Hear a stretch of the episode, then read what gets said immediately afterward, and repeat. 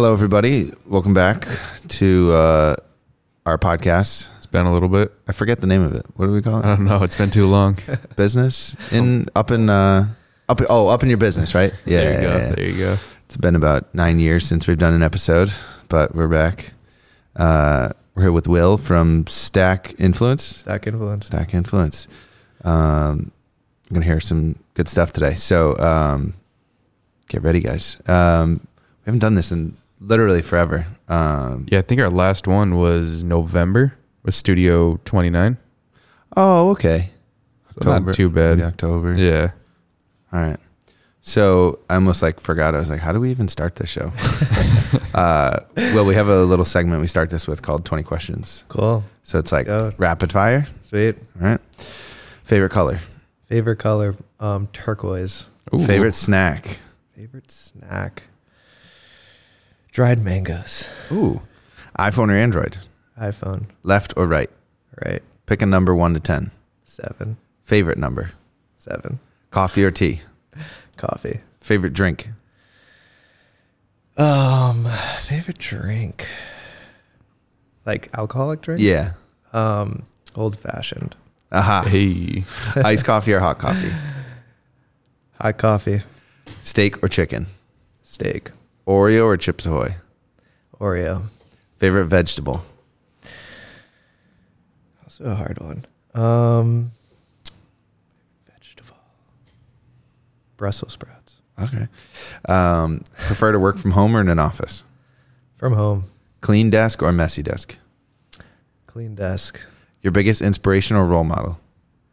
Biggest inspiration or role model. Um, Chamath Palihapitiya. Oh, all right, all right. Uh, last time you ran a mile or close? I was I was doing good for, for a while, uh, but it's been now probably five months. Okay. Uh, Coolest place you've ever traveled? coolest place. That's also another challenging question. Um, in the in Vietnam, I will say. Ooh, okay, Yeah. all right. Uh, first job ever? First job ever was renting bicycles. Wow. Yeah, Uh, Block Island. okay, cool. Yep. Favorite day of the week? Favorite day of the week? Friday. Favorite part of your job? Favorite part of my job is working for myself, I'll say. There you go. Yeah. Cool. All right. You did the veteran move by repeating the question to give yourself time to think of an answer. veteran move there. Yep. Uh, that's funny. There's some good ones there. Brussels sprouts. It's funny because we were just talking about Brussels sprouts like Really? a couple hours ago in here. Yeah, we had another guy in for about a podcast, and we were just talking about a lot of vegetables, and Brussels sprouts came up, and dried mangoes. Really? Interesting. Old Yeah. fashioned, though. I can always get down with old fashioned. Cool. That's Cool. where it's at. Yeah, that's Mike's favorite. You know, another Uh, funny uh, kind of, I guess, um, leeway to to break up the train of thought when someone asks you a question is great question, and then you go into the question. Like you, you compliment them Yeah. on their great job. Yeah. exactly. Breaks it up. It uh, it breaks the ice. It makes Yeah. them feel good about themselves. You know. Yeah, like, yeah, that is a great question. Yeah, You know, I did good. yeah, it was good. That's funny. Um, all right, Will. So give us like a quick introduction of you, where you're from, and um, then we'll kind of dive into Stack.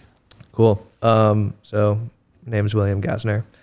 Grew up in Rhode Island, um, off in an actual island off of the coast of Rhode Island called Block Island. So you could consider yourself an island boy. oh my god. Yeah, pretty much. There- Will's an island boy. there's actually a video by them recently that uh, um, they talked about Rhode, Rhode Island. Island, like, yeah. Rhode Islands are not r- island boys. Yeah, you know? yeah, yeah. They're like, yo, you don't know Block Island. I saw that. That's so funny. we wanted to hit them up and be like, yeah, you got. well, they're doing cameos now. Yeah, we know, we almost bought a cameo, but they wanted two hundred dollars, and I was like, Damn. I can't, I can't like justify paying these people two hundred dollars just for like a fifteen second video, Yeah, even though it would be pretty sick. it would be pretty Yeah. sick, no question. But yeah, But, some of those cameos get really expensive. It's crazy. Yeah, it's wild. Yeah, but uh, but yeah, um, I am the chief marketing officer of Stack Influence and one of the co-founders. Cool. Um, and yeah, lifelong entrepreneur, you could say. Um, cool. When um, I was just about to say, like, when did that kind of really start for you? Like, what what got you to think like, okay, I'm not gonna like go to college and become like an accountant or a lawyer? Wait, real or- quick before you answer that question. Yeah. Where'd you go to school if you lived on Block Island? Oh yeah. On this, there is there is a island. Or I mean, a school on the island. Oh, okay. I was wondering before we Yeah. get to like the Yeah. after school. I was like, Kindergarten through twelfth grade, about 350 kids. Oh, I Oh, graduated wow. with um, an entire grade of 13 kids. Yep. wow. I thought my class was small. Yeah, that's insane. Yeah, it's definitely. Uh, um, it, Talk Island about- gets desolate in the winter, but in the summer it goes Yeah. from I think a thousand year on residents to about twenty thousand. Holy yeah, I can imagine. So Damn. definitely blows up. But uh, luck, wild. I got kind of lucky with a lot, probably eighty percent of my of the thirteen kids. Um, what is that? Ten of them are still really really close friends. And, Oh, that's Oh, awesome. that's um, good. yeah. Yeah. So it's cool to have grown up with a group of friends that like since we were in diapers. You know? Yeah, yeah. As long as they're Um, cool, it's all that matters. Yeah. Exactly. Not every class is as lucky, you know. Um, some people just don't bond, and then you're kind of screwed. and what year did you graduate? um, 2009. 2009. All right, cool. Yeah. Oh, so we're all around the same age. Yeah. Wait. So that now I'm wondering, like, as a kid, like, did you venture off the island a lot, or was that Um, so because it's not cheap to like get on the ferry we so relatively? rarely would go off during the winter, except for sports. Um, Okay. and so if anyone was at all a little athletic, they're like, "You're you're playing all the sports." you know what I mean? we didn't have that many, but we had basketball, baseball, and soccer. Um, Okay. And we were able to. We'd usually go play schools that were off the island, obviously, um, and we'd be able to kind of miss school for the entire day and take the ferry. So that was probably when we would leave. Um, So you're signing up for all often. the sports, right? You're trying yeah, to, just to just to escape school mostly, and because they were kind of forcing us into it. But we did pretty right. good um, cool. with our no tryouts, right? And we uh, there's been a few grades that like won state championships in, in Oh, certain right. sports. Uh, That's awesome. So our class was somewhat athletic. I never knew there was a school on there. That's crazy. Yeah, Yeah, yeah. I know. Yeah. It's, I mean, because there are people who permanently live there, and yeah. yeah. I But there are, I think, like Fisher Island might not have a school. I'm not positive. Yeah. Um, where they have to take the ferry over every day, oh my god, um, which sucks. But that's yeah, we took a a plane to Block Island once Oh, nice. for uh, a shoot that we had for um, like a what was it like a developer, a house yeah, developer, he's- he was a house builder. and uh, good industry. we went to go. tap into. Yeah, he builds. He's like one of the main ones, so he gets all the contracts for the new houses on Block Island. And we were, went to go fly back, and they couldn't fly back because of the fog. and we were racing to the ferry, and we almost missed the last ferry to get back home. yeah, because it wasn't. Um, it wasn't even like peak summer. It was like March still, was so they weren't running as many ferries. Yep. So I think the last Yep. one was like five. yeah, five. Yeah, and we yeah we just barely made it. Oh my god. Missed a was few crazy. ferries in my day. Yeah. Always sucks. You're crazy. trapped. yeah, right. Yeah. All right. Sorry to take No, us that's off on okay. that tangent. I was just, no. I was curious. I was like, wait, wait a minute. Yeah. but yeah, so yeah, I'm curious like when that kind of got in your brain of what what you might do. So, my um, my parents ran a store on on Block Island for numerous years. Um, actually, one of the oldest kite shops on the East Coast. They no longer do it, but Okay. uh, really kind of inspired from a young age to work for ourselves Do and kind of thing. also creative people. So, um, when I was actually 13, started making some crafts and selling them at farmers markets. Oh really? Um, yeah. So uh, started out selling cutting boards in the shape of actually Block Island, and then some creatures like fish, pigs, cows, etc. Right. That's cool. Um, and did that for numerous years. First started renting bicycles, and then quit that job when I started making more money selling cutting boards. um, and then that started evolving. Kind of, it got me really into working for myself. Um, evolved to a few other product lines, like started making some jewelry. Um, and then as I got older and realized I could kind of get into the online marketing world. Yeah. That brought me into e-commerce, web development, um, and uh, and numerous other ventures, which we can go into more detail about, but Yeah. don't want to go too far yet. Did you um being like I feel like there was a, a period where like almost everybody like with Squarespace or like Wix, like simple website builders, like did you you I know you mentioned like web design or web development, like did you get into like doing that for anybody? Yeah, so so once I started, that was kind of I first actually started trying to do my own custom websites, learn how to code. Okay. Um, coding wasn't necessarily for me. Yeah. It was like you put a period in the wrong hard. place and uh, everything crashes and burns, Yeah. and it's like three hours later, and you're beating your head against the table. uh, but then I found, yeah, as the kind of Squarespace, WordPress um, were really evolving, which they've they've been around for a while, but the tools have become Yeah. more accessible and easier to use. Um, got into that and actually built my first website on Wix. Um, Okay. And then kind of made some stuff for my own businesses and started to realize hey, I have a knack kind of for design. I've always been a pretty creative person. Yeah. Um, and there were some people from my hometown, actually specifically, that uh, were like, "I need a website too. You have a cool website. Will you build me a website?" And that got me into actually doing. I started doing freelance web development for for numerous years, and then started a business um, with a friend of mine who also grew up in Rhode Island. Um, and we did kind of online marketing, web development, um, design consulting. And at this point, how old were you? This was it was like probably my freshman year of college, so Okay. um, so you're like, 18, yeah, 19. 18, 19. Um, and then honestly did that until I was 24. Wow. Um, I still like, I've still had it kind of on the back burner. I still will yeah. Do help out. Yeah, exactly. I still have a few clients that I kind of will update their websites when I have some time. and Um, your your parents being business owners of themselves in the past, like were they always really supportive and kind of like yeah, cheering you on from the sidelines? Definitely. Yeah. Um, super lucky to have have their support because not every parent is Right. that like go for it, you know. Right. Um, and after graduating school, I was they were supportive of me doing my own thing and not jumping into going to get a, a job right away. Yeah, Um, and that I've it's helpful. very very helpful. Yeah. Um, and even though haven't been making much money forever in my life, right, right. um, just starting to have a steady paycheck with uh, with Stack Influence, but uh, yeah, um, but all of the ventures I was involved in kind of have led me to the place I am, and um, hopefully one of these days it all pays off. yeah, right. I mean, hey, you're trending in. excuse me, you're trending in the right direction, though. You know. yeah, Yeah. And exactly. I mean, there's no better feeling like when you do get like payroll or you get paid from a company. You're like, A hundred listen, percent. we like I built this. Like this is Yeah. this is what we created.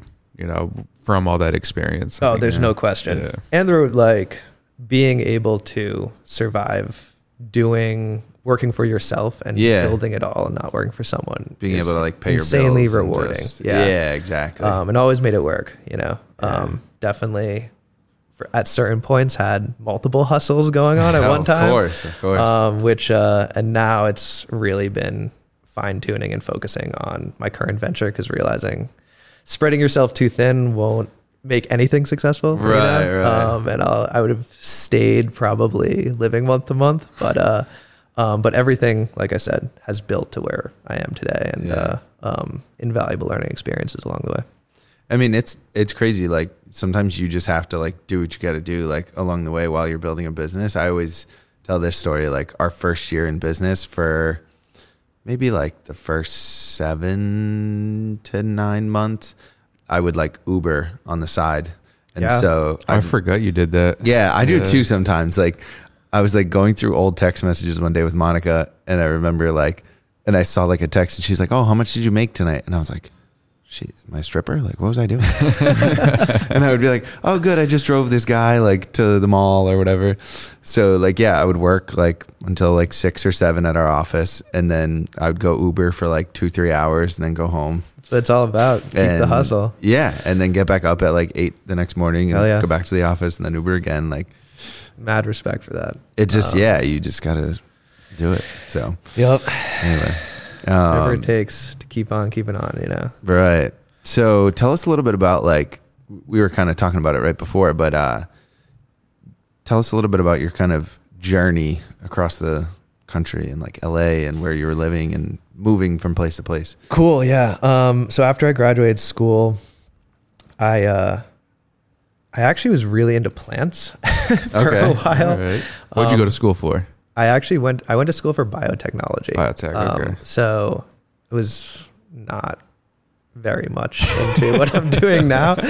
Um, It's but- usually how it goes. A little different. yeah. Um, but I worked uh, in the greenhouse in school, and um, after school, I was actually in this pollen genetics lab. I was like possibly going to go really into doing um, kind of plant studies, etc. Okay. But then, really, I simultaneously again with the multiple hustles, I uh, I was doing some website stuff on the side. Um, that started to kind of start taking off, and then also was still selling some of the jewelry, some of the cutting boards, um, and really wanted to have the freedom to not be locked down. Really wanted to escape Rhode Island, honestly.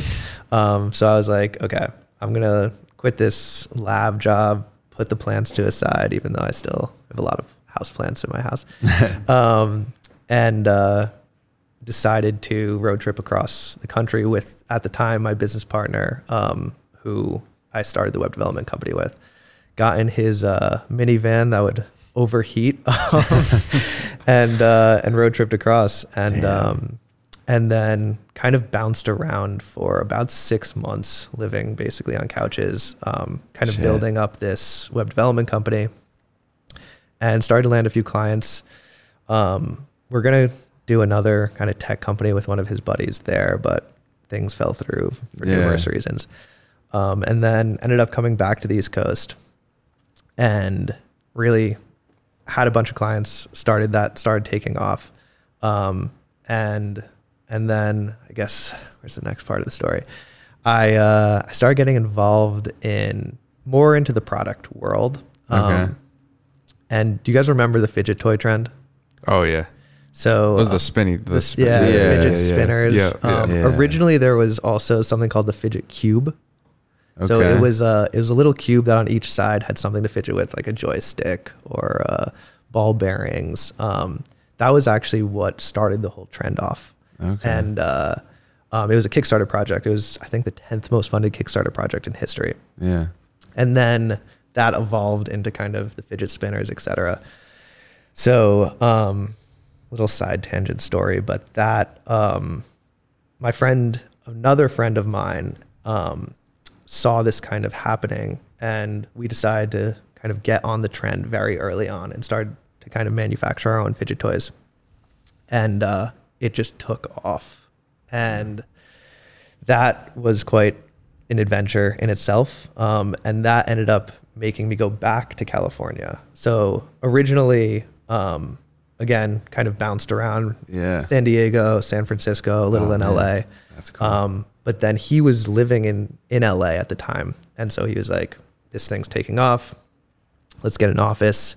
Um, and you need to fly out here. Damn. And uh, so I was like, okay, I'm in and you're like what, 23 or 24 this is at this point? yeah, I was like 24. Damn. Um, and uh, Still young to be like, all right, yeah, I'm just gonna move out to LA. Yeah. it was kind of a reckless across country. decision. Um, I had just signed a. Le- I think I was like four months into a lease. um, Oh, in like on an apartment? Yeah, Oh, and man. and I still kept the apartment. Um, I was somewhat skeptical of if this thing was going to even I see. like continue working or whatever. And I was like, okay, I'm going to come out. I'll also stay on your couch. yeah, we'll see how this goes. But then it just kept progressing and progressing and, and really blew up. it's kind of working. Yeah. it was really the first business that kind of showed me um, kind of a larger scale. Like we started hiring, we had a full office, um, like dealing with massive accounts. Um, it totally blew up. And then huge also other lessons learned, like ended up losing all of the money we made um, through various kind of unfortunate events. Um, through Amazon, through getting stuck with insane amount of inventory because the trend died off way shit. quicker than we ever imagined, which we so knew was had a trend. all the product, and then yeah, yeah, it was like basically the fidget spinners. Just as you guys, everyone Just knows, wiped it all out. yeah, it just became this kind of horrible meme, and like I like the fidget toys, but I also am somewhat disgusted by them. like Just see one, it makes you sick. yeah, there is a hilarious. Um, You're like, get those out of my fucking face. I remember at the peak of the fidget toy trend, there was this video that was like the top video on Reddit of like best fidget toy trick, and it it was a table. It had like. 20 fidget toy fidget spinners all spinning and then all of a sudden a hand comes out and swipes, all the fidget all. toys into the trash I had a feeling that was coming. um, and that was kind of like okay it's it's falling just right it's, over, yeah, yeah. Um, But that's which- some that's some tough lessons to learn. But at the same time, you learn the lessons. of So- course of and like it's much better to learn on. them at 24, 25 than it is Oh, at like question. 32. And thank God you saved the apartment back in Providence. Yeah. yeah, I, I ended up I lost the apartment by this time. Uh, Um, I saved it for a long time, but uh, um, I ended up just then living, staying in LA Oh, after right. this all died off. Yeah. Um, again, this was like at that point, sorry to interrupt. Yeah, uh, no, did you still kind of have the web design thing kind of in the background almost? yeah, I was Okay. still doing that. Um, and uh, and then after everything kind of crashed and burned, um, we uh, I still kind of was doing the website stuff. Um. And then just really, it was like a crash course lesson in scaling e-commerce businesses, and a huge, um, really intro into influencer marketing, kind of Amazon growth, et cetera, which all led to Stack Influence being born. Um, and so after, I guess, continuing with the story, after all of that died off, um, How? What was like yeah. the timeline? Was it like a year that this company had like blew up and then and then died? Yeah, it was it was pretty much it was honestly like eight months. Wow. Yeah, pretty much a year from like creation to um, everything really Kinda being crashing. totally done. Wow, that's Um, fast. So super fast, super. well, it's fast. Like uh, not even like bad, like fast, like it died fast, but like maybe half that or or a little over half, like five months to like explode. Yeah. like that.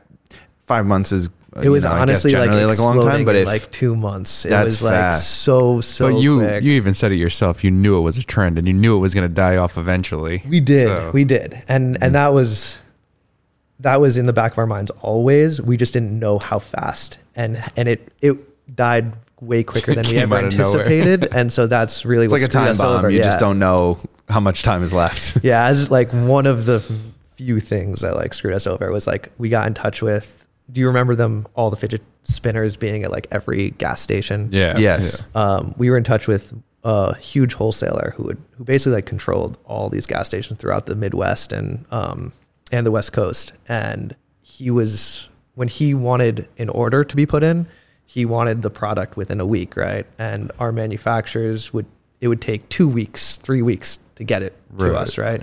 So we had to plan for this and basically like buy out had an, have an office that was just filled with fidget toys Oh my waiting for his truck to pull up to Just honestly and, yeah. uh, yeah. and then all of a sudden it was like things died and he didn't want to reorder and You had all this inventory. wild. yeah so that was one Jeez. we ended up donating a lot of them to uh, um, schools throughout california which is cool Wow. so they didn't Yeah, totally that's go into cool. the waste stream Got the good karma going. yeah, then. exactly but uh, didn't That's get to cash in on the profits um, unfortunately It happens. yep um, Karma, profit. What do you want? yeah, yeah, right. and uh, a lot of kids are happy with uh, Yeah. their fidget toys.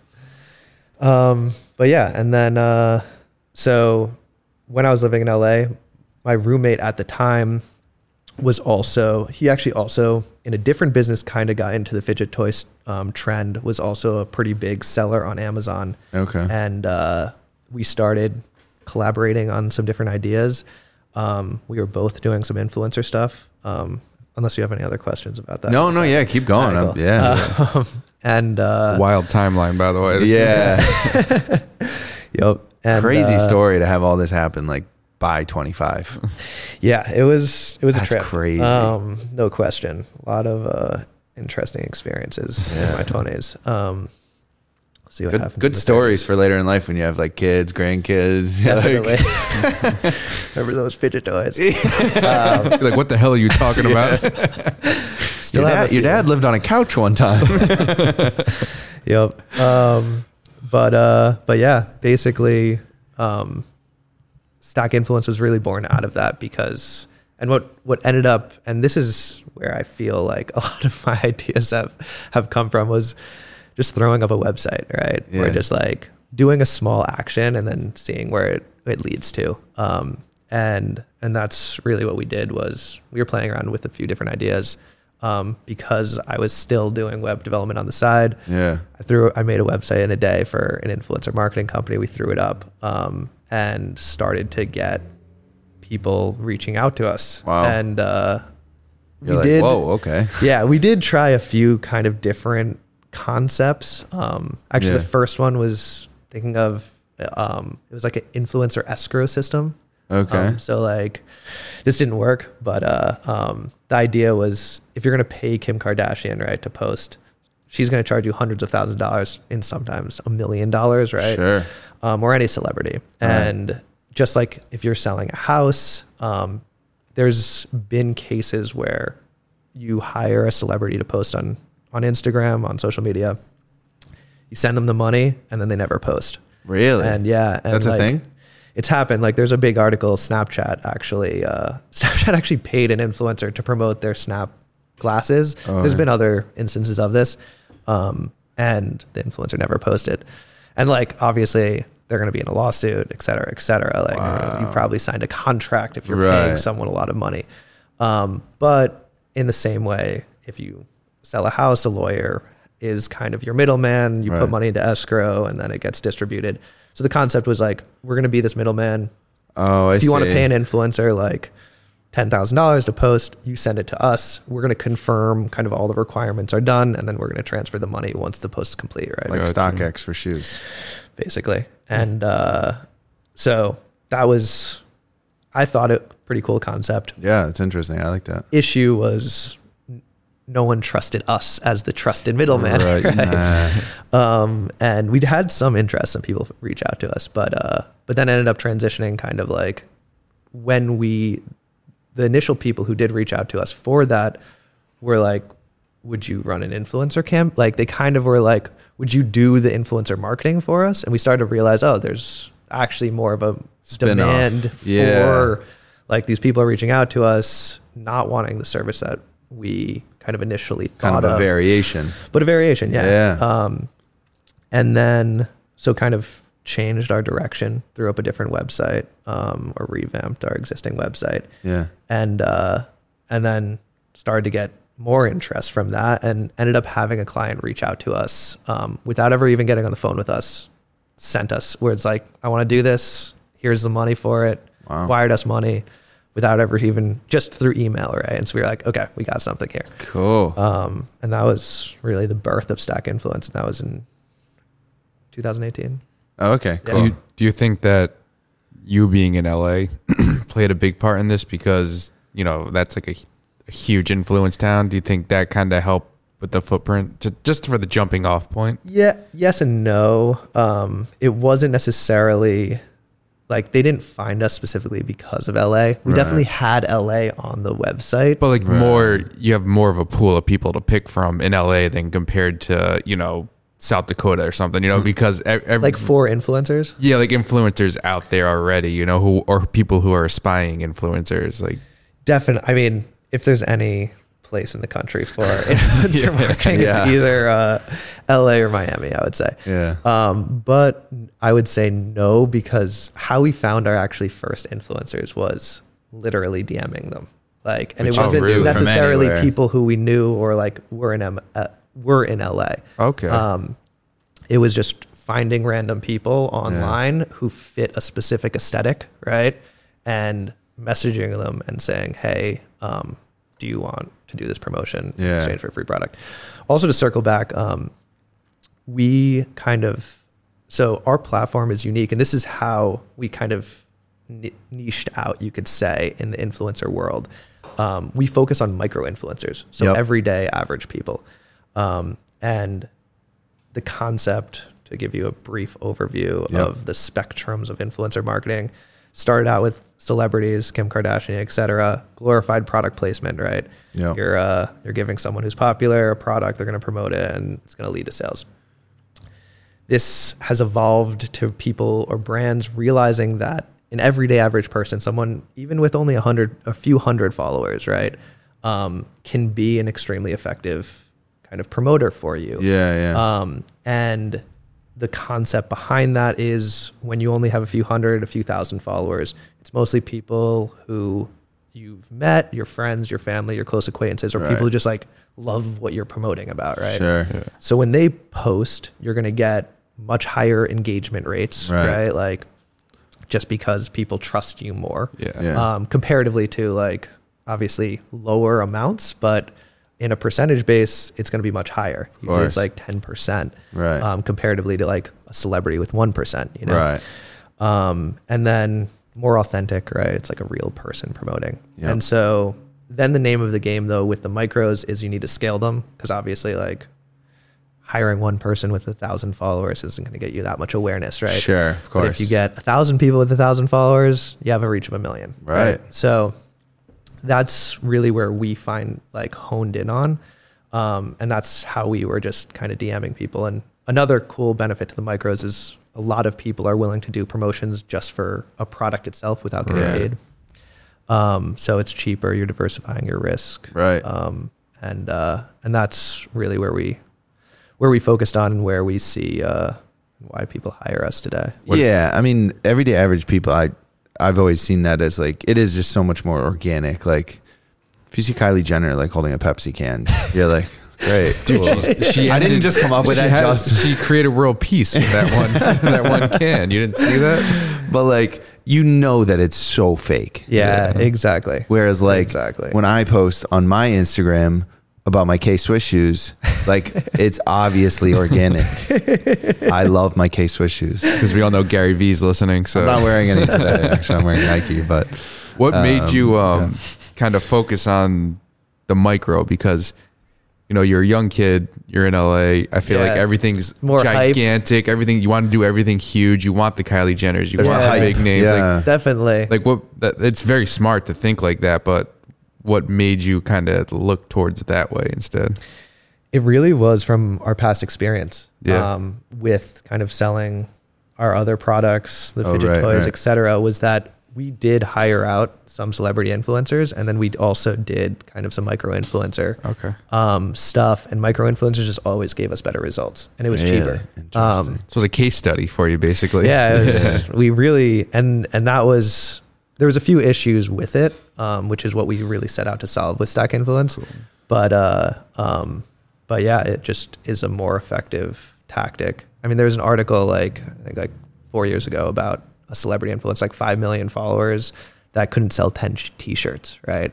And it's like exactly Well, 'cause what you think you of like how many bots and like fake accounts Yes. follow Yeah. these big You celebrities. can that buy can- followers. yeah, hundred percent. yeah. hundred percent. or it's just like Um, fake like fan accounts. Like if you search like a celebrity's name, yes, they'll come up. Like Kim Kardashian will come up. But then there's like ten profiles that are like Kim K fans, Kim K club, Kim, you know, like it's just exactly. pe- it's just reposts of like fucking dumb pictures of Kim K like out in the world. Yep, yep. There's no question about that. And it's like, oh my god, doesn't her outfit look so good? Like every celebrity, there's like fan pages.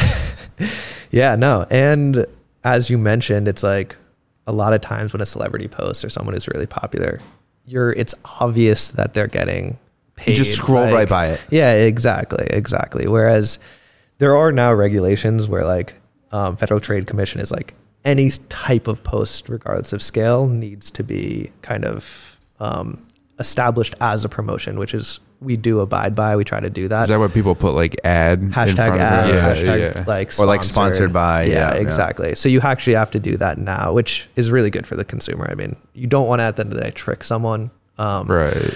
but truthfully, it is.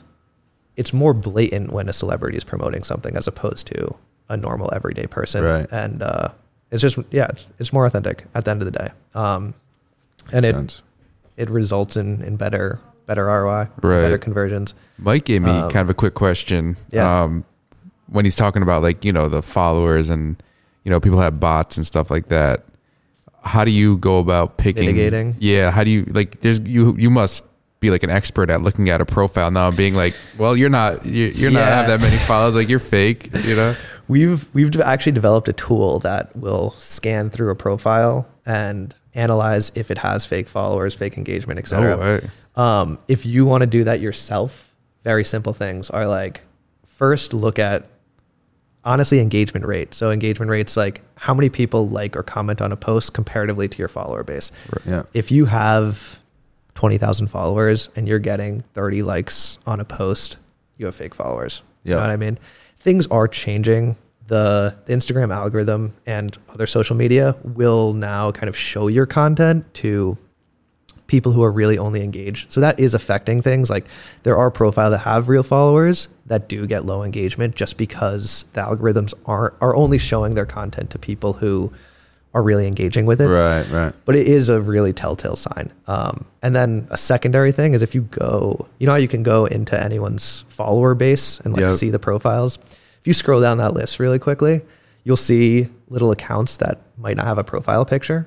And honestly, if you just randomly select accounts at random, if you come to an account that ends up having like very low followers, so like they might maybe 50 people, 100 people are following them, but they're following 7,000 people. It's a bot, Got you. right? Ah, and so it's super easy to tell. And they probably have no posts or anything. like literally, that. yeah, exactly. Um, it'll be usually some, a lot of times private, so you Yeah. don't even know.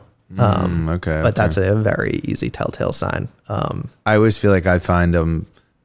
My guess, at least, is like lots of X's, like X, X like their username is just like full of X's, or like no profile picture, Yeah. or they have like That's something else you're looking at with the X's. Huh? no asshole, um, or they have like thirty pic they thirty pictures posted, but if you look at them, like the the people in some of them are all different. Yeah, Like 100%. one will be like Yep. a brunette male, one will be like a, a, you know, like somebody who looks totally different, and then it's like another female, and then it's like another male. You're like, these are all different people. definitely there's there's actually these automated ways to like literally auto post content like search for this hashtag with like and then find a photo on instagram and then repost that on your own profile like What? you can really automate like everything from following to liking to and it's crazy that Well, you see the comments all the time where it's like, "Oh, check out my profile." Like you can tell that it's spam Yeah, comments. Yeah, the spam Yeah. comments. Everything's spelt wrong. It's like a million periods in there. Yeah. DM us to collab. Love your profile. yep yep instagram's really really cracked down on that recently though Have they? I was just just about and a lot of the social platforms um, to a point where now they're banning like real user accounts. Like that's My, the threshold uh, they're playing. one of my friends' accounts got banned. Uh, Sean got they got banned like um, I don't know, maybe a month ago. They they're a wedding company and they were going back and like tagging old posts with the vendors that were at the weddings. And, And it- they did like several in a row because they realized like they Yeah. used to not tag the vendors. So they're like, oh, we're gonna go back. So they were like tagging vendors and their account got like deactivated and they thought it was gone for like 24 hours and then they finally like reactivated it. Yeah, it's It's wild. Facebook's playing and all the social platforms are playing a kind of crazy game right now where it's like figure out who are bots and who are not and really they're banning they're they're so close to that threshold that they're banning a lot of real people now. Um, Crazy. Yeah. Would you say that stack is mainly uh, Instagram? Based? Yeah, right now um, we're predominantly Instagram. Okay. um, we are evolving into. I mean, TikTok's blowing up. The video centric Yeah. platforms are really where the future is moving. Um, For sure. But Instagram just has the the largest user base Yeah. um, and is honestly the most popular platform for influencer marketing. So um, that's really our bread and butter. And with with your guys' like influencers you picked, are you guys kind of finding pretty much anybody from across the country or yeah. How do you go about picking specifying regions? them? Yeah. So we I'm sure it probably depends on the client and the product. we actually target so we tap into um, instagram's api so like there's ways to kind of filter through all of instagram's database of users mostly searching actually through things that people tag um, or places people follow. So really two ways is um, if they if someone uses a hashtag for example let's say hashtag yoga we can source those profiles um, and then collect anything that's publicly available. So, like information on their profile and the Yeah. information in their posts. Um, so, by targeting that type of person, a secondary way is like finding people who are following a popular yoga profile, right? Okay. So the idea behind that is um, we're making an assumption that if you're using a hashtag yoga or you're following this popular yoga profile, you're probably interested in yoga. Um, Yeah. Sometimes not. Maybe the yoga profile is just you're a guy and it's attractive girl, and um, you're following them uh, for that purpose. Yeah. But uh, but it's an initial assumption, right? Right. Yeah. Um, and then we kind of feed it through our own platform. We analyze things about kind of the data that we've collected. So um, we'll kind of use an AI um, based analysis software that'll figure out like keywords in their bio, in their posts, um, to make more categorized assumptions based off of them Yep. Yep. and then we also eliminate people right like this is the sec the last step is like a filtering process so it's like eliminate anyone who our system determines as fake followers eliminate Gotcha. someone who doesn't have enough posts right or isn't posting as frequently because they're not going to be a As good promoter engaged. yeah. Right. Yeah. Yeah. Yeah. um doesn't have high enough engagement rate um Gotcha. not enough follower bases etc cool. and then once we get our final list, we actually feed it into what we call a human validate dashboard. So it's actually a, a mini dashboard that sh- brings up their profile and has very simple, excuse me, tagging mechanisms um, where we give this out. We use a bunch of freelancers to go through each kind of final filtered profile and confirm assumptions we've made. So we'll say, is this person actually interested in yoga or like the outdoors? Are they Sure. what kind, what gender are they? What age range are they? Um, are does it look like they're actually located in the U.S. or were they just tagging the Okay. U.S. Right? Um, and then that kind of goes into our system. We now have them categorized by, again, still some assumption base, right? Right. and then we invite them to join our community. But doing all of this analysis up front makes it so that when we invite them, we get very high conversion rates. Sure. So we can actually we'll send you a cold email, right? And we'll say, "Hey, we found your profile. We saw that you're interested. We think that you're interested in yoga, right? Yeah. Um, would you like to? We have here's a list of cool health and wellness products um, that our community offers. Would you want to be an influencer, right? Yeah. And because it's so highly targeted, most of the time we we hit it on the head. Yeah. Um, they're like, yeah, this sounds cool, and then they once they join our community, they uh, kind of give us more information and they confirm all the extra assumptions, right? Sure. So then for any given campaign, we're actually really targeting. So then when a brand comes to us and is like, I want 500 influencers, 1,000 influencers, we're now only really requesting. You're choosing from yeah, a much more. very targeted yeah. niche list. They're vetted. They're 'em vetted. Yeah, They're vetted. exactly. Yep. So with that kind of the software you initially use to kind of you know weed out and see people what they're following, what they're doing, you ever thought about monetizing that? And Yeah. I mean, uh, there's no question about that. Um, and like yeah, because you could you know lease that out to other companies trying to do the same thing, and if they don't have that technology, that you know that could Valuable. be No, Yeah. no, you're 100 percent right. Um, that's that has been a, a thought of uh, um, no question. But at the same time, where we so this kind of also goes back to the problems that we set out to solve with Stack Influence and with micro influencers in general.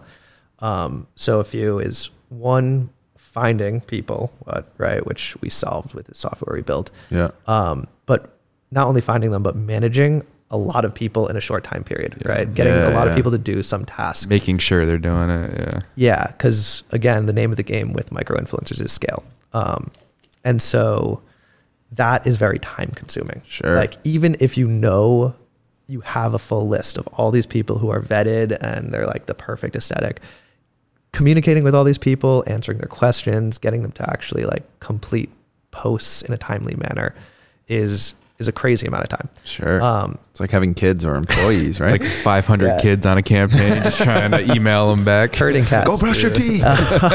Wash the dishes. Take out the trash. Yeah. so there are we're not alone in creating kind of a massive database of influencers and vetting them, right? Okay. There are a bunch of other companies. We've specialized in the micro side, so we actually have honestly one of the largest databases in the world of or in the US at least of micro influencers. Um, but the model that most actually of the bigger influencer platforms have done is this kind of like here's a database of influencers and like here's a way to kind of find vetted people for you um, and then they give you tools to kind of communicate with them to reach out to negotiate transactions to pay Sure. them Yeah. confirm stuff but what we found again with the micro that's cool and great when you're dealing with celebrity influencers right you only need to find a handful to be effective Right. like unless you have this massive million dollar marketing budget and you can you want to do like hundreds of them Yeah. but uh but normally it's like you only can afford A to couple. a couple right? Yeah, yeah. um so great great software for that because you're not dealing with that many people but when you're dealing with micro influencers you really need some kind of you need a lot of time to deal with even if you have this tool to find all these vetted people Right. it's still like you need a full team to actually like manage everyone For sure. so that's really what we set out to to solve, and so that's what our platform really does. Is it's agency management. You give us your inputs. You're like, I have this health and wellness product. I want to target people interested in this specific kind of niche, and uh, um, I want 200 influencers in this time frame. Um, you put in your inputs. We build out everything for you. We communicate with the influencers. We make sure they actually post and don't steal your product Yeah. um, and um, and then confirm all the posts, do the analysis for you. So it's totally hands off, right? Um, and then another kind of cool additional benefit is our community is 100% product compensation only. So Yeah. there's no payments, Yeah. Honestly, like, you'd be crazy surprised. Like, every other influencer you talk to will give you a different rate normally, right? And so, but for us, our kind of pitch to someone, which a lot of our influencers at the end of the day do want to get paid, um, but we're like, hey, joining Stack Influence, you're not just getting one free product, right? You're getting numerous free products. We're going to kind of link you up with top brands. Yeah. Um, you're going to build your influencer resume. We kind of call the platform like the entry point to the influencer world Yeah. um, or the gateway to the influencer world. And uh, and you're gonna kind of build your social fo- following until you become kind of a larger influencer. I was gonna say at some point, like we were actually like giving a brief explanation to our buddy who was here earlier. He's like, "Oh, well, how does that work if they don't get paid?" I was like, "Well, because I did a little bit of research on the website. I was like, well, they get products, and if they're, you know, if they only have like 500, 1,000 followers, like in some ways, like you know, they're not worth spending real money on, maybe, um, for lack of a better phrase, but."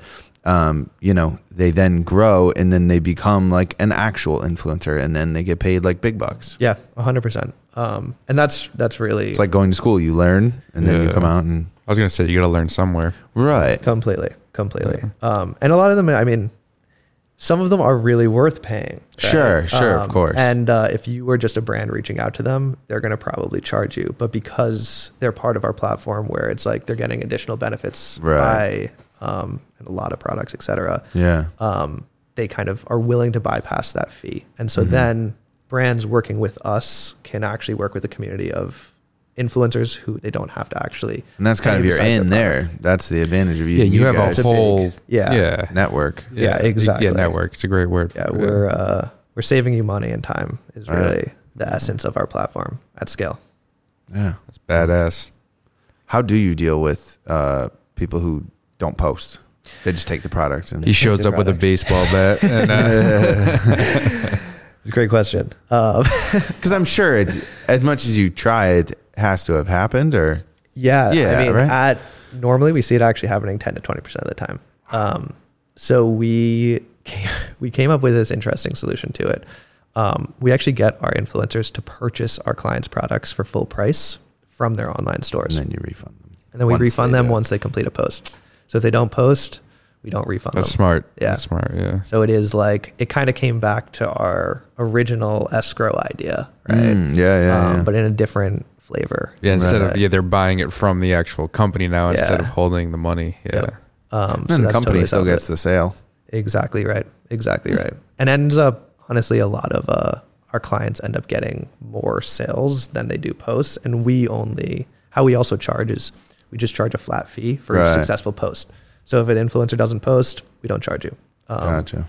So for any given campaign, you're getting like 25 to 50% more sales than influencer posts, and you're getting that for free. Now and, is may, and maybe there is sorry maybe there is people who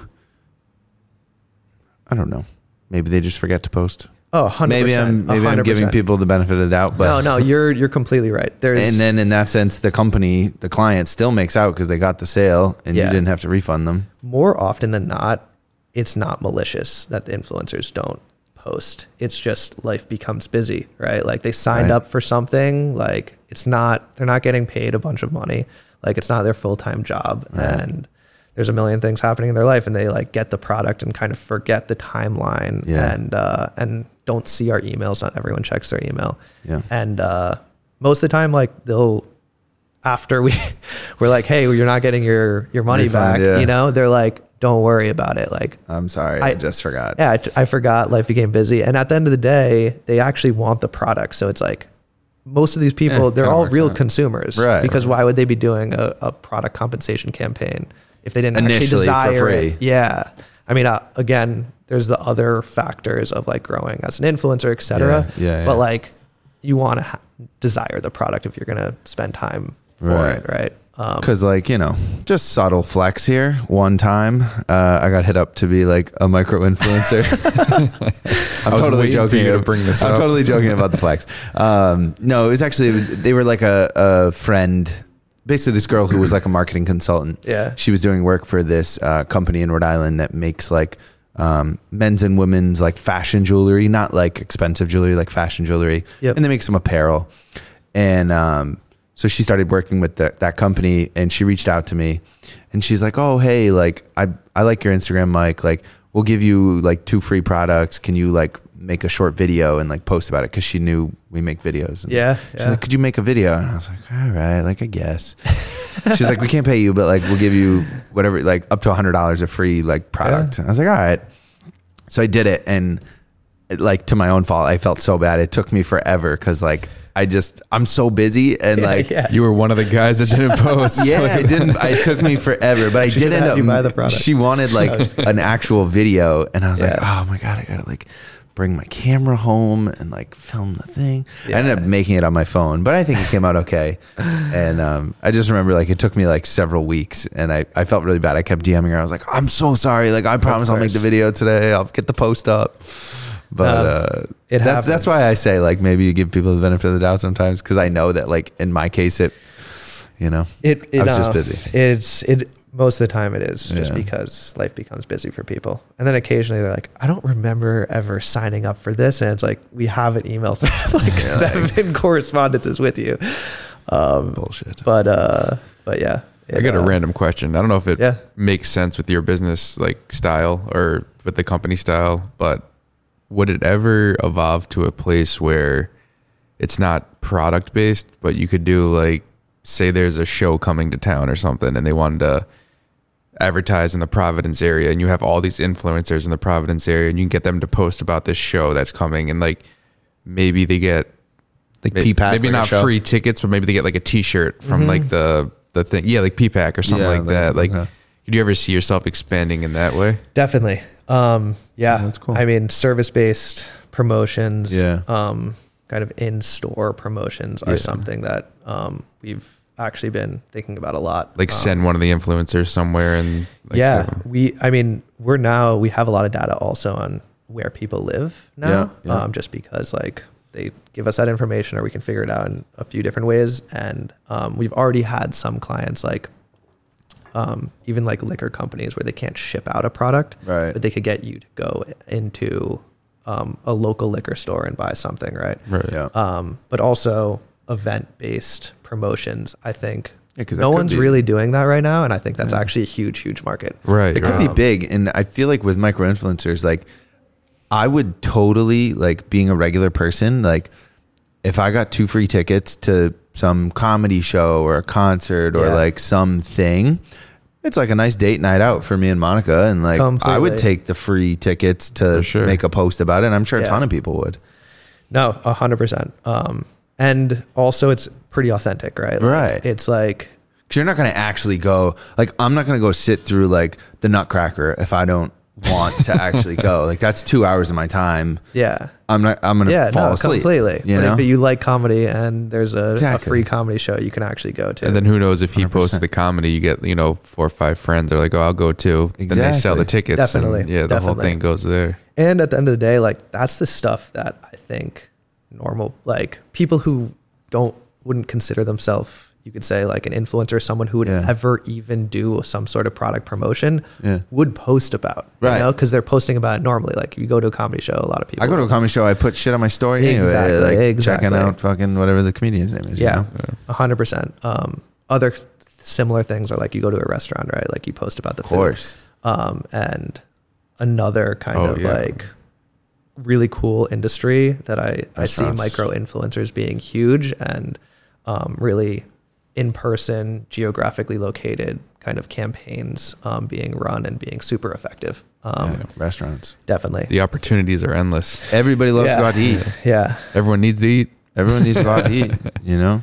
Other interesting concepts too that um, we've thought about are like nonprofit promotion um, Oh, okay. or like like environmental movements, et cetera. Like people love to promote that on social media as well, Right. right? True. Like things you care about, Mhm. and uh, and it's crazy how much some ideas can spread like wildfire. You have Yeah, Black yeah. Lives Matter, Me Too movement, um, and that's a really really cool kind of industry. Um, we believe is going to be kind of the next frontier also for micro influencers, and uh, Yeah. it's just figuring out also what is that compensation Right. Because like you're not giving yeah. Yeah. a physical thing, but there's numerous ways like you can have a badge for like being a representative of this nonprofit or People do anything for a t-shirt. t-shirt too. as That's well. wild. T-shirts, stickers. Um, Yeah. But it goes back to what you're saying, where it's all about someone is passionate about a product, but now if they're passionate about a cause, they're Yeah. passionate about you know X, you Exactly. can literally transform that into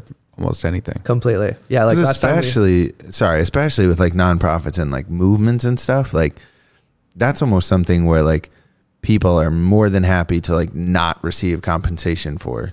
Because Definitely, like definitely. if you're getting compensated to like speak about a cause, like it feels ingenuine. Like if somebody Yeah, paid me a hundred yeah. bucks to like talk about I don't know, PETA, I'd be like it's not really me. you know? Like what about a million dollars? No, just- I mean, now we're talking. Man, I've been vegan since I was born. change your whole profile aesthetic. yeah, no question. Um, no, there's a lot of, and what I was going to say before is, uh, um, last time we spoke, kind of like we want to rebrand the idea of an influencer because there is this negative connotation to being Yeah. almost like a passion promoter. Is like being authentic is um, the future, in my opinion. And Yeah. it's showing. We're just bombarded by inauthenticity all day. Of Even people who are like portraying as being authentic are inauthentic, right? It's like kind of the essence of a lot of social media platforms. yeah, platforms. hundred percent. Um, and we bypass it now. It's like people with like perfect like environments and aesthetics, like don't catch your eye. And the one that's more similar to you and really more authentic is what makes you stop and like Yeah. pay attention, right? Like I think we've made Um, this joke. Like people's bullshit detectors are very, very good these days. Yeah, they are. They Especially when it. you have the checks that you have within you know five or no. What thirty seconds you can tell if a profile is fake or not just Yeah. by those Yeah. two little tips you gave us. Completely. It's just completely. So like the more again authentic. authentic and Yeah. someone actually promoting their passions, the real like that's how things will spread and be really effective. Um I love those videos that like they'll show like someone's taking a photo in front of like a crazy lake or something and they pan around and there's just a line of people behind them just and they're all just waiting to take turns in Oh front of like God. one thing. yeah. We so I was kind of telling this also before um, we started, but uh um early on after founding Stack Influence in LA, we ended up actually my partner and I ended up moving to Southeast Asia to really Mm. build out the company. Yeah. Main reason was LA was really expensive and we were broke. Yeah. And uh, living in Bali, which is absolutely beautiful, was probably a tenth of the price. I was gonna say they say it's Um, dirt cheap out there. Yeah, it's crazy. Um, so, but ba- Bali is the land of influencers Yeah. really? because like, think I've heard that. all food, like every restaurant has beautiful presentation. You're in these insane, like it's just it's beautiful landscape. scenery, yeah, yeah. Everything is perfect to kind of portray this like millionaire lifestyle. Everything's photogenic. for like ten dollars a day. Um, like, But you can spin it if you want. Yeah, I see what you're saying. yeah. So, but it really, to to your point, like nonstop, you'll see people like in this place that there is just crowds upon crowds of people, and like one person is just like in the corner where like taking a selfie or having someone like shoot them where it like looks like they're all alone in this like beautiful like Yeah, yeah, yeah. it is beautiful but it is just like Yeah. very inauthentic you know? Right, right. And now I can't trust any any travel photos or promotions. Uh, Speaking of travel, um, and like fake influencers, did you ever watch the Fyre Festival documentary? I did. What did you think of it? It's insane, right? I actually have a really funny story about Fyre Festival. Oh, let's hear it. Yeah. I'm glad we got Wait, here. with Stack Yeah. influence behind it, you guys tried to hire Billy McFarland, right? No, kidding. but uh, um, but my old web development partner um, predicted the Fyre Festival. really? Yeah. Um, so his um, this is so funny. Um, his family has a house in the Bahamas. Okay. and he the bahamas is kind of like a it's a small community right um and, and depending on which island you're on but he started to see these um he's just also a mathematical genius um and like very very analytical person Yeah. um he saw these kind of posts go up about um what was it Ja Rule like Yeah. doing this big concert Yep. And he literally was like like he was watching it but he was like the logistics behind putting on a big concert here Just are like yeah like don't make sense. Like you're you're taking a little Cessna like tiny plane to get here like to book a flight. It's just like they don't even have like a good booking website. It's just like so many things were just not adding up. yeah. Yeah. and then he was watching it because he was like as it was evolving and uh, started to just see them selling like crazy. Like the tickets were like The insane. packages, yeah, the yeah, packages were just yeah. insane, and it just kept getting more and more like unfathomable. Yeah, basically. yeah. Um, and he was like, "There's no shot they're gonna like. Yes, they may no pull it off work. somewhat, but what's gonna happen is like all these extra things that they're promising people he did not think it was going to crash and burn as hard as it did but uh but he knew that like some of the people were spending some of the tickets were whatever like $100000 or Right. something Like villas and yeah stuff like that. exactly Yeah. like those people were not going to get what they paid for and they're going to want basically a refund and they're going to want to sue right so i actually made a website called firefestivalrefund.com and You bought that domain? we bought that Brilliant. domain. That's smart. And we launched it um literally like we had it up a week before the Fyre festival. It's not still up, right? And we no.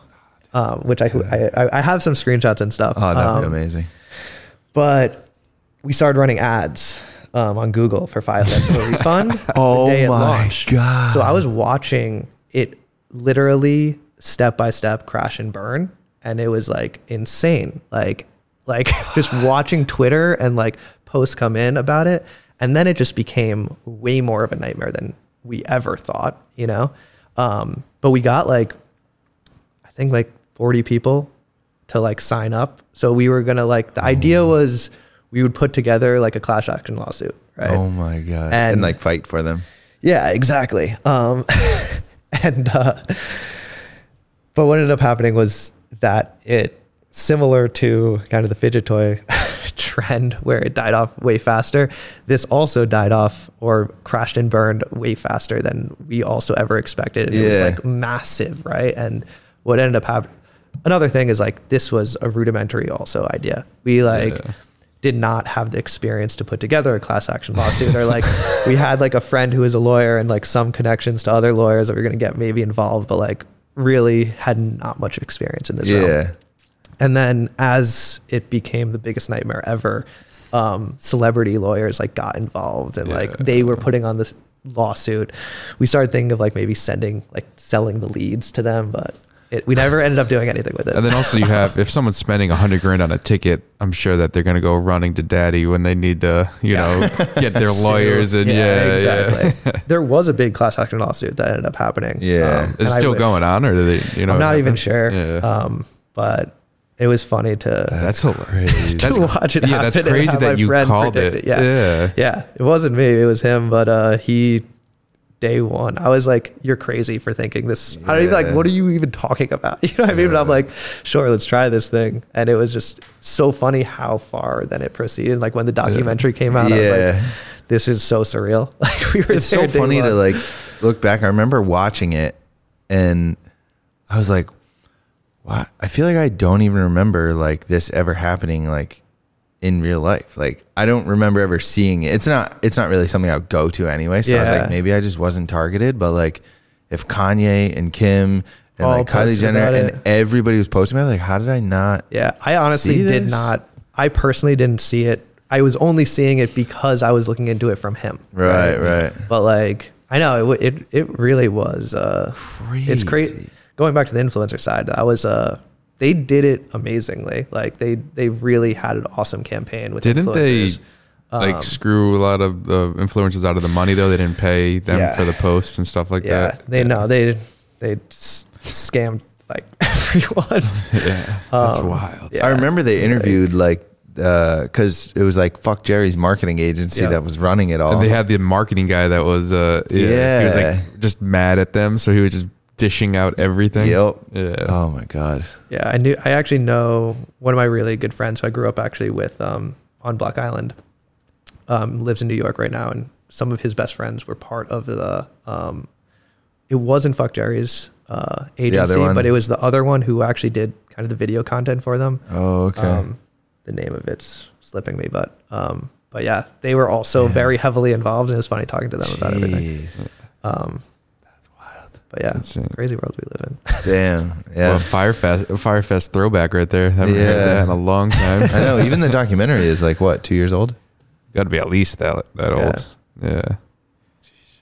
Nuts. yeah, gave that negative connotation to influencers as well. You know, that's why Well, that's what. True. Yeah, I think Yeah. wrapping it back to the whole influencer Yeah. thing. That's like number one. that also blew up the idea. Like a lot of people had no idea about even celebrity, like the concept of influencers, and that really put it into the ethosphere. That, that uh, True.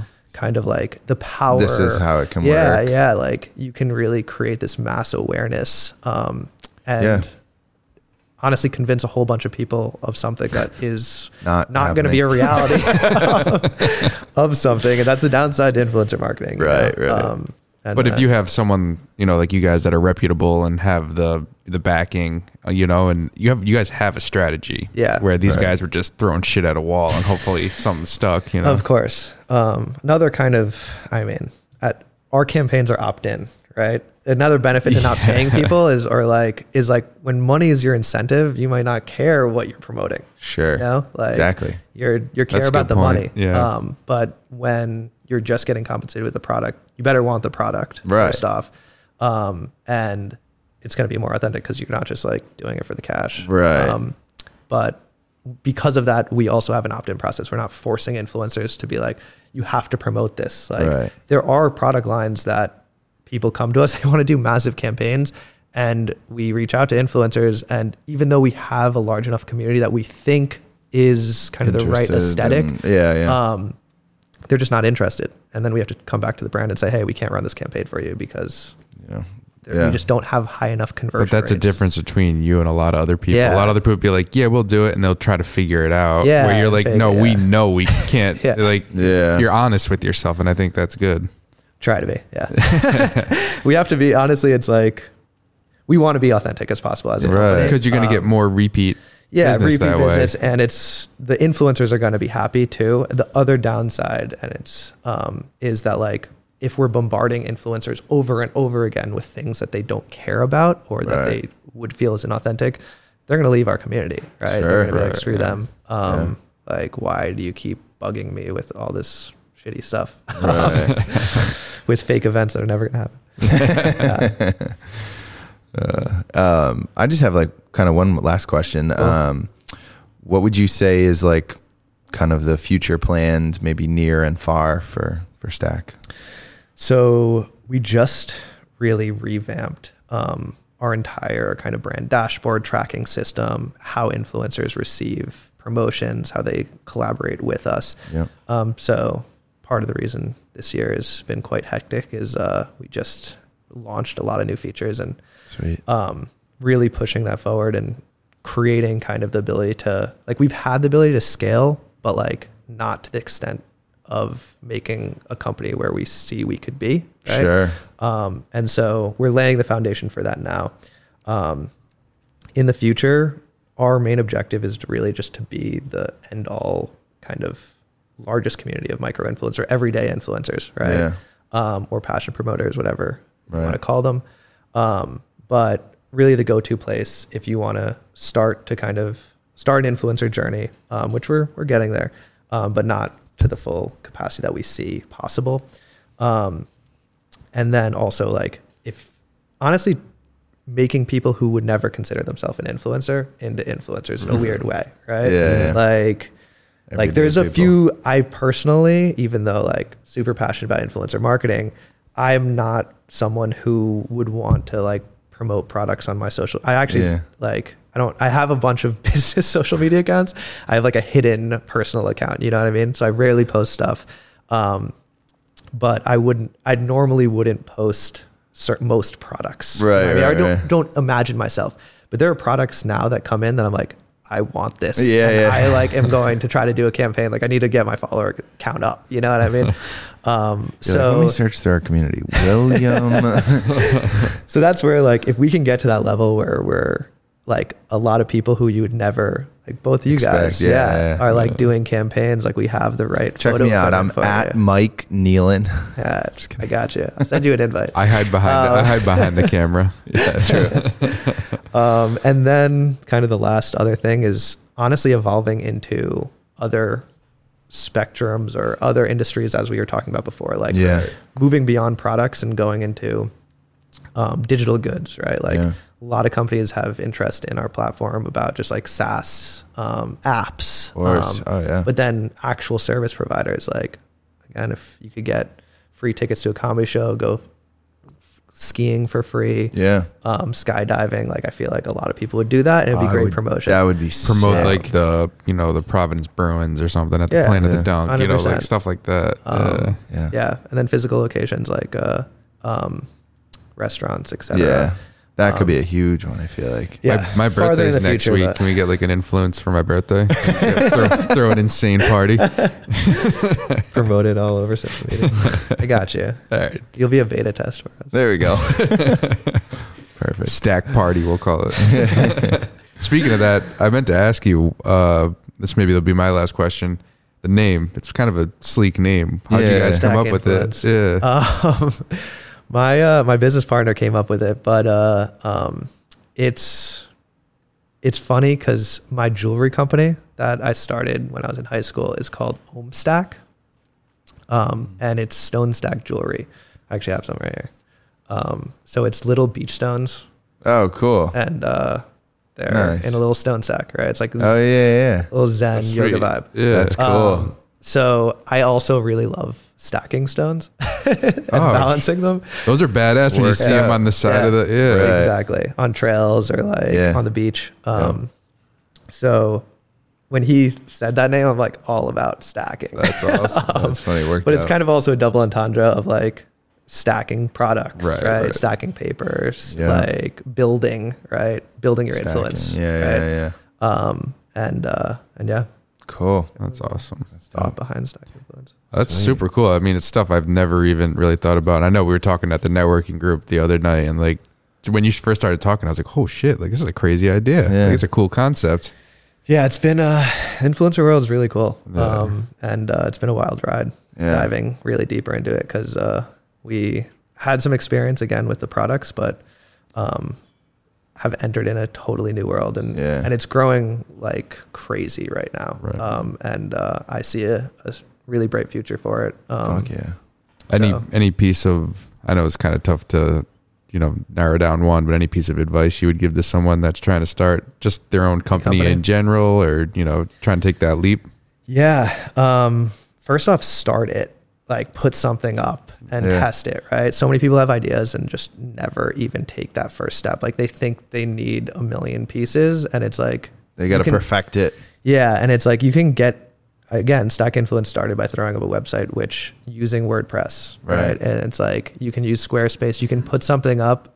You might not be found on Google, but you can show it to your friends. You can like Right. spread it a little bit and get people's feedback, right? Right. Start is number one advice.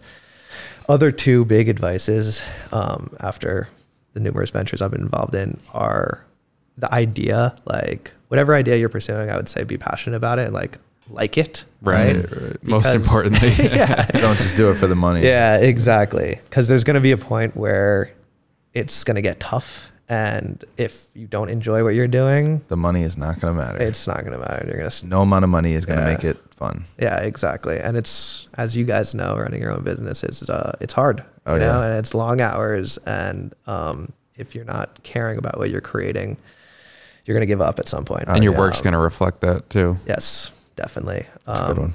And then I would say the last thing is your team is like go into Amen. business with people you could like like and care about. Same thing with the idea is like you're going into somewhat of a marriage with your co-founders. um and uh and you're going to war, you know? Like I always so- joke that like I almost see you more than I see Monica. Yeah.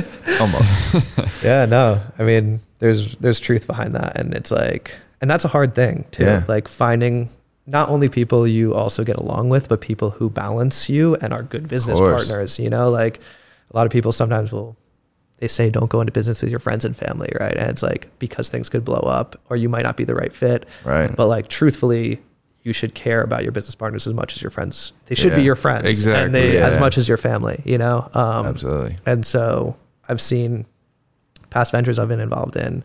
Um, a lot of my f- other friends who have started businesses, I've seen that explode. Yeah. Actually, it's the number one cause of business failure is um, the team. Partners. Yeah, And breaking it's like it, more than yeah. like timing, the idea, Money. market, money Yeah. is like honestly issues with the team, and Yeah. things crash and burn when there could have been huge potential. if you can't if you can't like compromise and like communicate and just be willing to like work through a problem with somebody, yeah, it's it's never going to work. completely, completely. Gotta be Because able to call people out as and- much as like I, we always say like him and I are such a good balance and if I would say we both compromise depending on the time like sometimes Yeah. I'll compromise and say you know what yeah let's let's go that way or he'll say yep okay you know what you're right Mm-hmm. like you just have to be willing to do that because otherwise it's never going to work it's And I just going to explode Yeah, when you're in that situation too, like the best thing is like, all right, what do you, what are you thinking? You know, and I say that I say that to Michael a lot. Like, all right, we're in the situation. What do you think about it? You Yeah. know, so like we can kind of, you know, you can see what's going on, engage it. yeah, Like you don't immediately be like, this is how we're doing it. This is what's going exactly on. It's like, like, neither of us is never like okay here's what happened and here's what we're going to do yeah. it's a compromise. communicate, Yeah, talk It may it. take an extra 10, 15 minutes, but it's worth everything. yeah There's no question about that. Um, and yeah, that can be really make or break for most companies. So uh, yeah, Some good advice though. yeah I that's like a good that. one Yeah. right these are the three lessons I consistently tell myself in any business. But the current venture, Stack Influence, we have a great team. Yeah. Um, we're all passionate about the idea. And uh, How big's um, the team? So two other co-founders, Yep. um, and then we have about ten employees. Awesome. um, good for you. that are across, and actually twenty people in South America and Colombia who are our customer service team. Who are great. damn that's Um, great But uh, much more like freelance and on the side. Um, yeah, that's but- awesome. Rapidly evolved. Like this is recent developments. Yeah. Um, so awesome we all get along. And where can people find more information, learn about Stack, reach out? Yeah, stackinfluence.com. Um, feel free to email me at will or william at stackinfluence.com. I have both the emails. Um, That's funny. depending on what persona I want to portray. um, and uh, and yeah, yeah, find Cool. us online. You can go on social media, Stack Influence as well. Perfect. Basically, Don't have any fake followers. You get Yeah. taken out in a second. Yeah. Don't try to come up to Stack with some fake shit. It's not coming, not happening. Yep, Cool. Will, well, thanks for coming on, man. This was been fun. a pleasure. Thanks Yeah. for having me. Good stuff. Glad we figured it out. I know. Definitely. All right, guys. Thanks for listening to another episode of Up in Your Business. Uh, check out our Instagram page at Up in Your Biz Pod at Focus Forward Media. Check out Will at Stack Influence, and um, hope you guys enjoyed. Adios.